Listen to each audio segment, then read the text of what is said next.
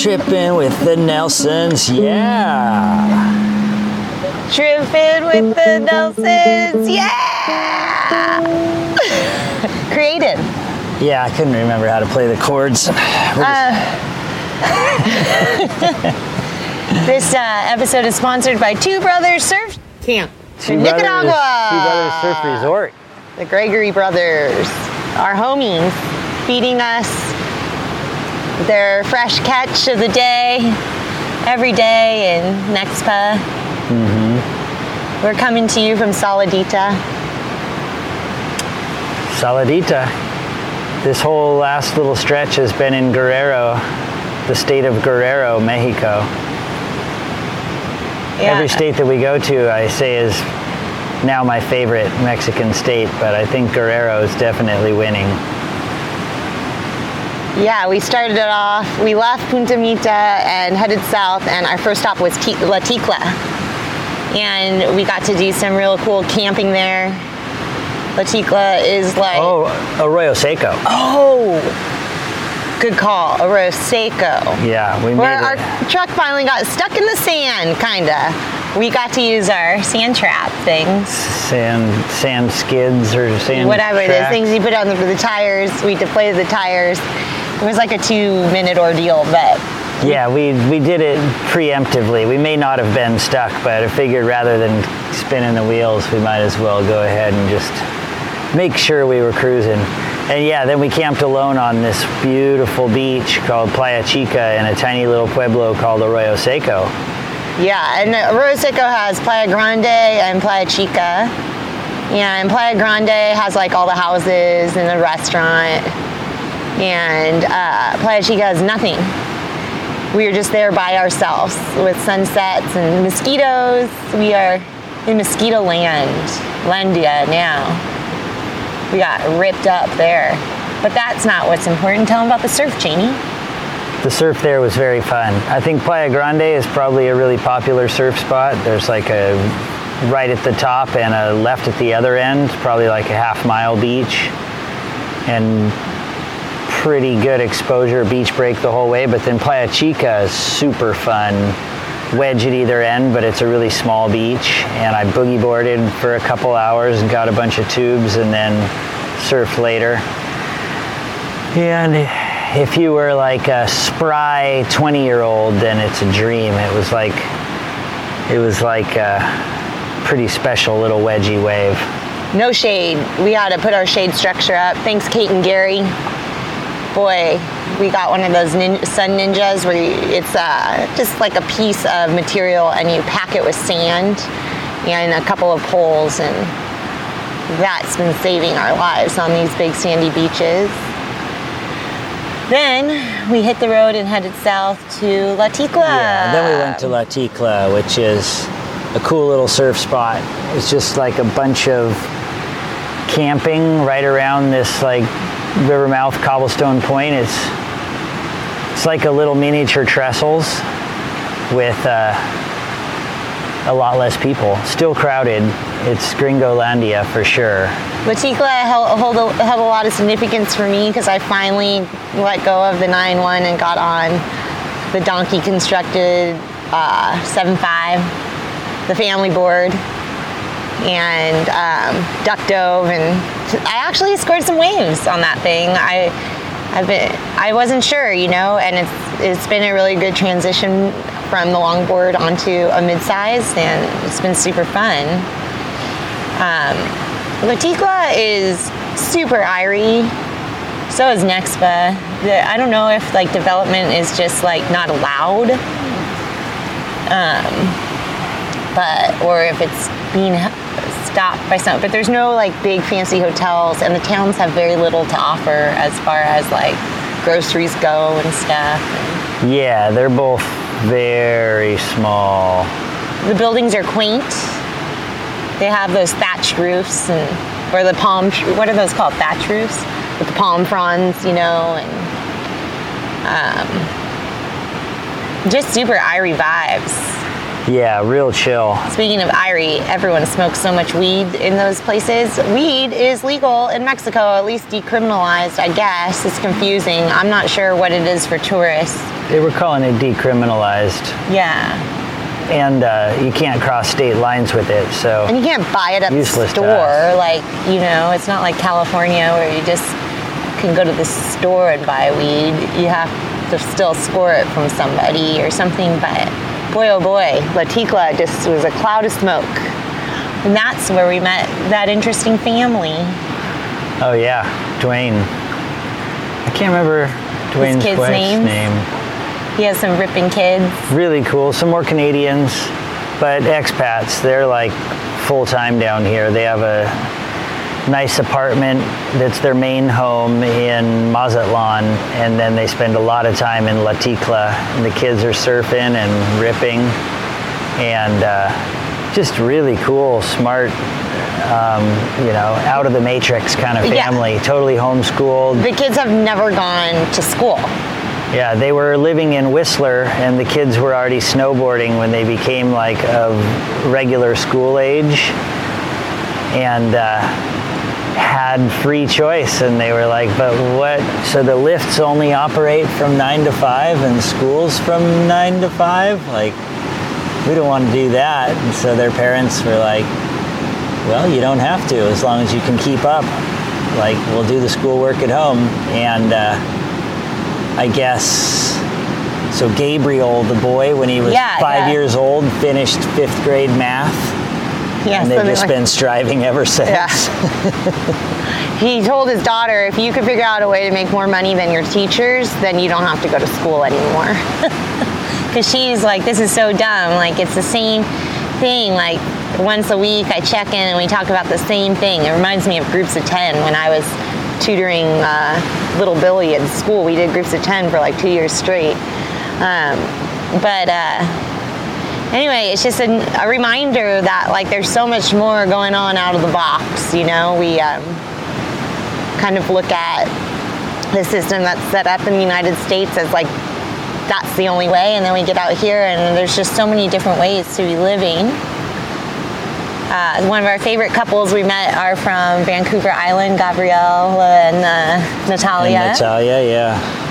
And- We've been kind of traveling alongside them ever since we first crossed the border into Baja. And- and- They're going all the way to Costa Rica as well. Yeah, and Nexpa is super special because we ran into them there, and then we ran into uh, Marsh and Augie, our new homies, and it was the first time we were really with like kind of like peers doing the same thing as us. We're all driving, chasing swell, going south. Um, you know, headed into Central America, Surfing our brains out. Surfing our brains out, and it was just so great because you sit there, and then one, someone from the group is like, "Are you out there?" Or do you want to go get some ice cream? Which I mean, I was just like, "What's next?" you're not surfing, you're eating ice cream with these homies, and it's just like heaven on earth. Nexpa was the best. The surf was unbelievable. La Ticla was a nice little warm up for it, and then Nexpa was just firing every day, and the people were super groovy. And the surf spot was set up like it could easily handle the crowd. There was unlimited good waves, and the people we were hanging out with were just so much fun. Yeah, and a lot more locals in the water, a lot more Mexicans surfing. And La Ticla is a bunch of little kids. I mean, and adults. And- Major local crowd there, but they didn't Yeah. come out until 5 p.m. yeah, it- that was kind of interesting. At Nexpa, the locals tend to surf the whole time, right? more, more. Yeah. And then here in Saladita, it's changed from like 70 year old white men to it's just super hot in their 20s, ripping longboarder girls, just straight, you know, buns out everywhere you look. There's like nalgas, pumpies in your face, ripping as they come by, like hanging 10. It's really fun, and a lot of Mexican chicks out there, which I'm so happy about because, um, you know, no ladies surfing. We're like one maybe, and then like even you know where we live, it's just such a white-dominated sport. It's really nice to see people who aren't just the stereotypical surfer out there, killing it, ripping, ripping, beautiful, just gorgeous surfing out there here at uh, Saladita. It's actually, I hadn't really thought about it until right now, and this will sound a little rude, but even though the surf is really crowded here, um, this is the first spot that's not packed with Canadian surfers. And it's kind of nice that it's actual locals. Even if a lot of them are gringas, they live here. Um, it's kind of cool. Yeah, that's interesting. It's a real local scene Yeah. all day. Um, Yeah, and and it seems like the more south we go, the younger the expats become.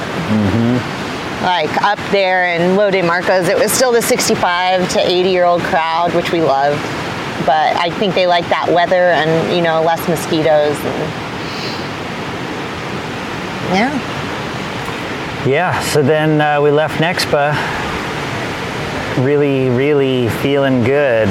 Yeah, our homies were out just spear fishing. Jamie got his spear, his spear out and showed it to the professional spear fishers.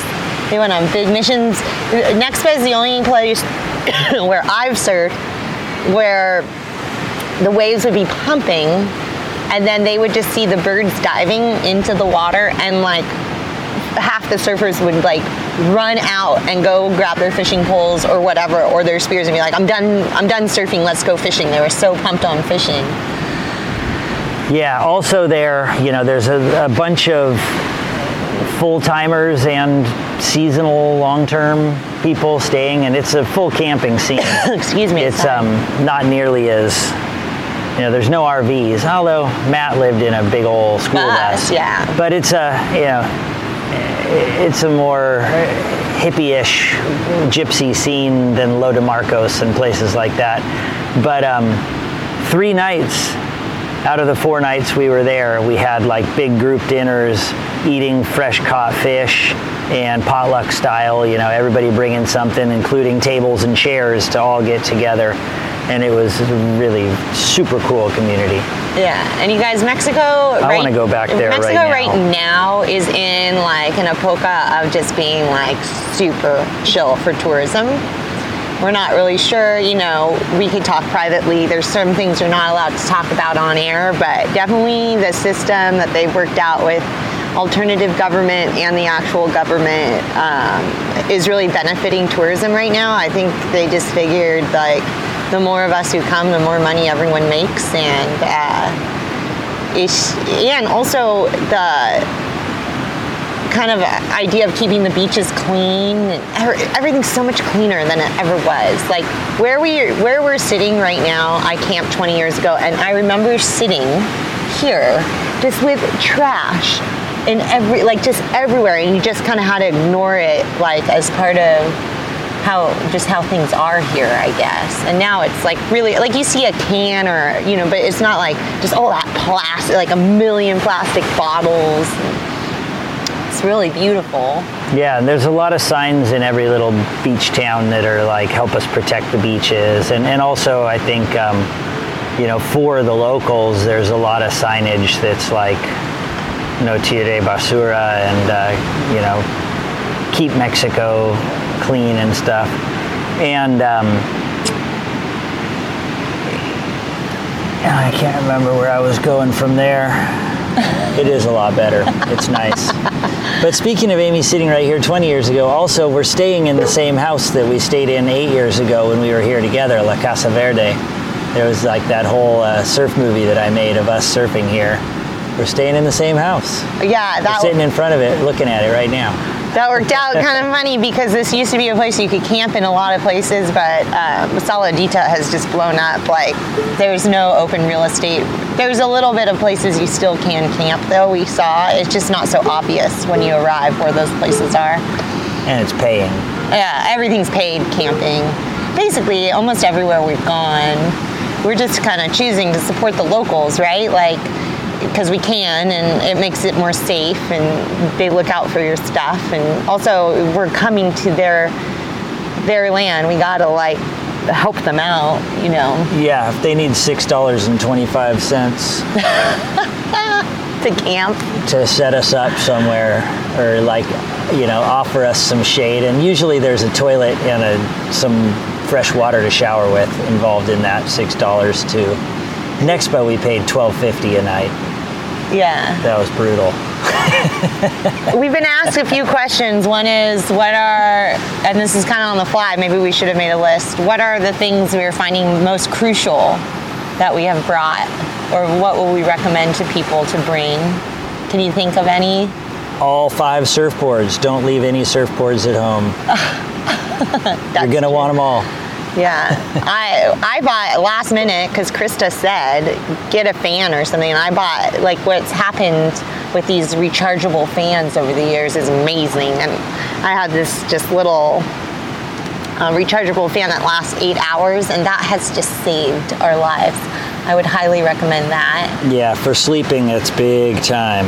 Um, And then one of those hooded rash guards for surfing or two, you know, because sometimes you have to get your laundry done, and when you get your laundry done, you don't just go to the laundromat; you drop it off at the laundromat, which is sweet. So you have to have two hooded rash guards so that you don't ever expose your head to the sun while you're surfing. Yeah, and um, what else? I mean, I guess we should answer that question better another time. Oh, I know what you should bring. And I feel so frustrated because I grabbed these things and then I left them. But you really want to bring some sesame seed oil and like all the, you know, all the vinegars and oils and stuff that like you, you just can't get them down here. They're so valuable all the weird i don't know your spices your until they run out like your, everything spice or The sesame oil would be nice because if you're traveling like we are and meeting people like we are, you're going to have some poke bowls at some point. yeah That, like, you know, just a nice way of eating some freaking fresh caught tuna.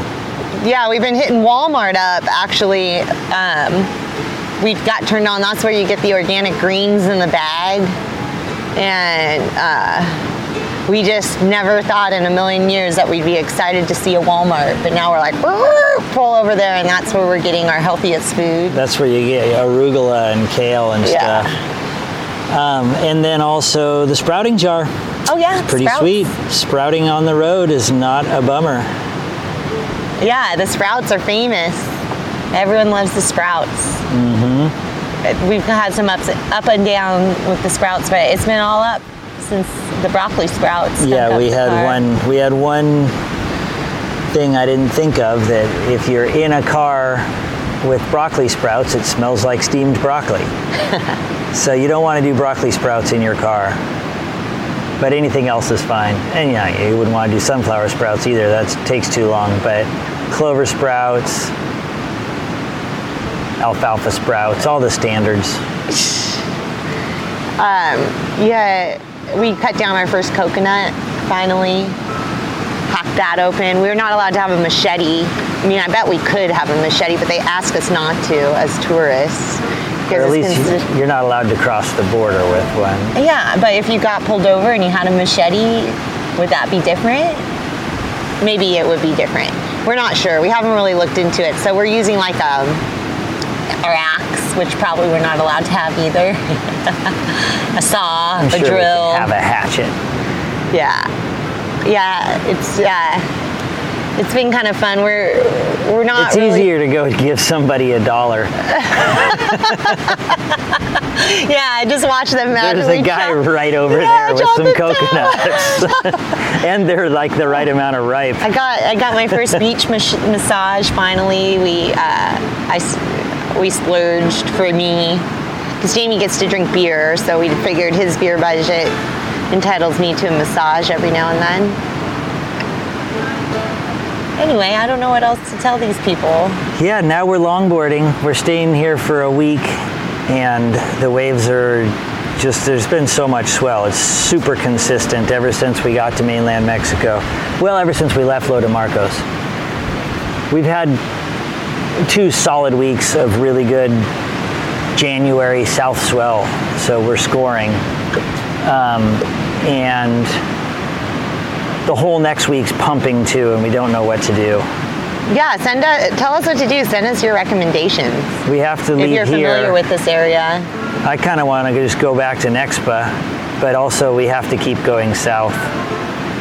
We'd like to. I'd like to keep going south, but I mean, we went all the way up to Oregon to get to Mexico, so maybe. Yeah, maybe and then we went from we went from Dana Point to Arroyo Grande to get to Mexico too. Yeah. So who knows? One last question we were asked is uh, from Jenna. What she asked us about? What are some? Is it easier or harder than we expected it to be to find camping? Yeah. iOverlander. uh, We're all using it. Like that's how everyone's finding everything down here. That is such a killer app. Free. Yeah, whether you're paying or not. Like I thought of iOverlander as a source for overlanders, like uh, people who are trying not to spend any money, but people are posting everything on there, like you know, Every campsite. RV parks, regular campgrounds, free camping, And- restaurant parking lot parking, like anything you can do. And then Alex and Marsh, Marshall turned us on to Pocket Earth, which is a offline GPS map. So when you're online, you kind of uh, download the areas where you're going to be heading, and so then when you're driving, if you're in and out of the internet, um, it's an offline map, so you could follow that map because sometimes um, Google Maps or Apple Maps m- malfunction. We try to get the blue line going, but uh, we messed that up too. We try to remember to download music because we cannot get much radio, and uh, we messed that up too. We forget what we're supposed to do on the internet when we get it. when we were passing through uh, Puerto Vallarta, there was a great radio station, 99.9, that was playing like Spanish language music that is not like you hear on American Spanish language radio, like all kinds of rock and there was one band, it was a different station, but there was a band that sounded just like like a The Strokes in Spanish that was pretty rad. But uh, 99.9 Puerto, Puerto Vallarta. If you can look that up online, you might hear some surprisingly good stuff. One of our favorites isn't even a Mexican band. It was a Spanish band from Madrid in the 80s called Hombres G or Los Yeah. Hombres G. Yeah. Pretty good stuff. Yeah. I'll be listening to that. We also got the most killer, um, just little side street carnitas tacos in Puerto Vallarta. Um, we were trying. We've been kind of trying to figure out how to refill our our propane, and I think we have a lead, Global Gas. But we went to another g- gas place, and they said that like the fix the fixture we have or whatever that's called Yeah, doesn't whatever. Their nozzle wouldn't, Doesn't wouldn't fit. fit into our canister. yeah, so that's kind of been the thing. Anyway, so we've been on this wild goose chase, and it always leads us to tacos. Yeah, that caused us to, you know, spend a couple hours in Puerto Vallarta instead of just blowing through. And we had some bomb tacos from some really cool ladies. And we're in the land too now, where you just are getting your tortillas at the tortilleria.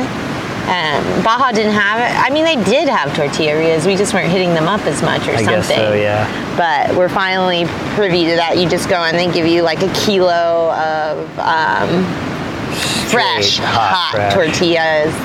So Usually bomb. harina, though, huh? I think it's a mix. A mix. It's not straight corn.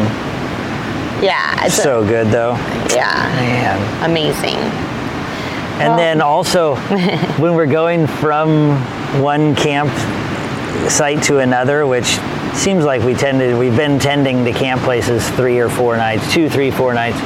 But when we're driving to a new one, um, there's these roadside roasted chicken places. So you just Oh. like, instead Oh, of yeah. cooking dinner the first night when you're setting up camp and everything, just like the last town you pass through before you get there, you just pull over to place with the barbecue or the rotisserie going and buy a chicken dinner. So you get a whole roasted chicken and some rice and salad and sauces And tortillas. and tortillas. It's so bomb for like not even 20 bucks, right? Like 200, 100. the last one we got was two whole chickens plus rice and salad, and it was like fourteen dollars or something. Yeah, it was 180 pesos. One eighty. So Oh, right shit. now, That's- yeah, yeah, like that's 12 less than twelve bucks. Right now, I don't know. It keeps changing. It keeps going down and up and down. But we were we're kind of guessing it's like 16 pesos to the dollar. We don't know. Like here, they're saying it's fourteen fifty to the dollar. If you were to give someone a dollar, they'd give you for 14 14 1450 or I don't know. we Uh, haven't been living that life. We have plenty of pesos. yeah we have plenty of pesos because we go to the atm um, anyway i think we're just talking their heads off now Yeah, now we're just We're doing well. Oh, we are going for chili rellenos. Maybe some of you know that last time we were here, we had the best chili rellenos of our lives, and we have reservations at Ilianette's. At Ilianette's Don't miss chili tonight. in It used to be on Friday nights. Now it's on Sunday nights. yeah and um, i was going to say one more thing but i guess we lost it so it's just out Yep, we out, y'all. Hasta luego. tripping with the nelsons yeah